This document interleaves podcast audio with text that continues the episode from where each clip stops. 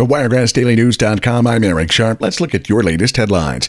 Dothan Mayor Mark Saliba was the tie-breaking vote this week to extend the contract with the city's municipal judge. The vote was split Tuesday for a four-year contract extension for Judge Rose Gordon worth $700,000. If the contract would not have been renewed, Judge Gordon would have become a month-to-month employee for the city. Thanksgiving dinner in Alabama will cost a bit less than in 2022.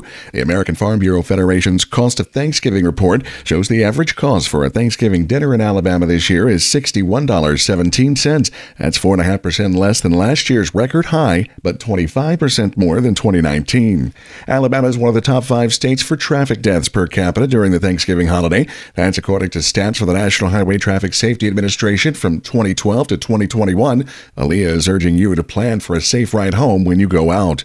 The Alabama Forestry Commission has updated its restrictions and has lifted the fire alert for the wiregrass. The release yesterday said 33 counties that had the no burn order lifted last Friday now have no burning restrictions as of today.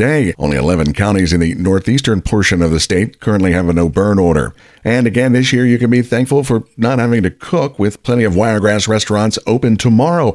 Annie Pearl's Home Cookin' Cracker Barrel with a special Thanksgiving menu, IHOP, Golden Corral, and Shoney's also with a special Thanksgiving menu will all be open tomorrow. Check online for hours of operation as they may vary for the holiday. The Alabama A&M Marching Band will lead this year's Macy's Thanksgiving Day Parade in New York City. Less than a dozen bands from across the country were selected to perform in the famous parade this week. Coverage tomorrow morning starts at 7.30. And that's the latest look at your headlines from WiregrassDailyNews.com. I'm Eric Sharp. For continuous news, it's News Talk 1039.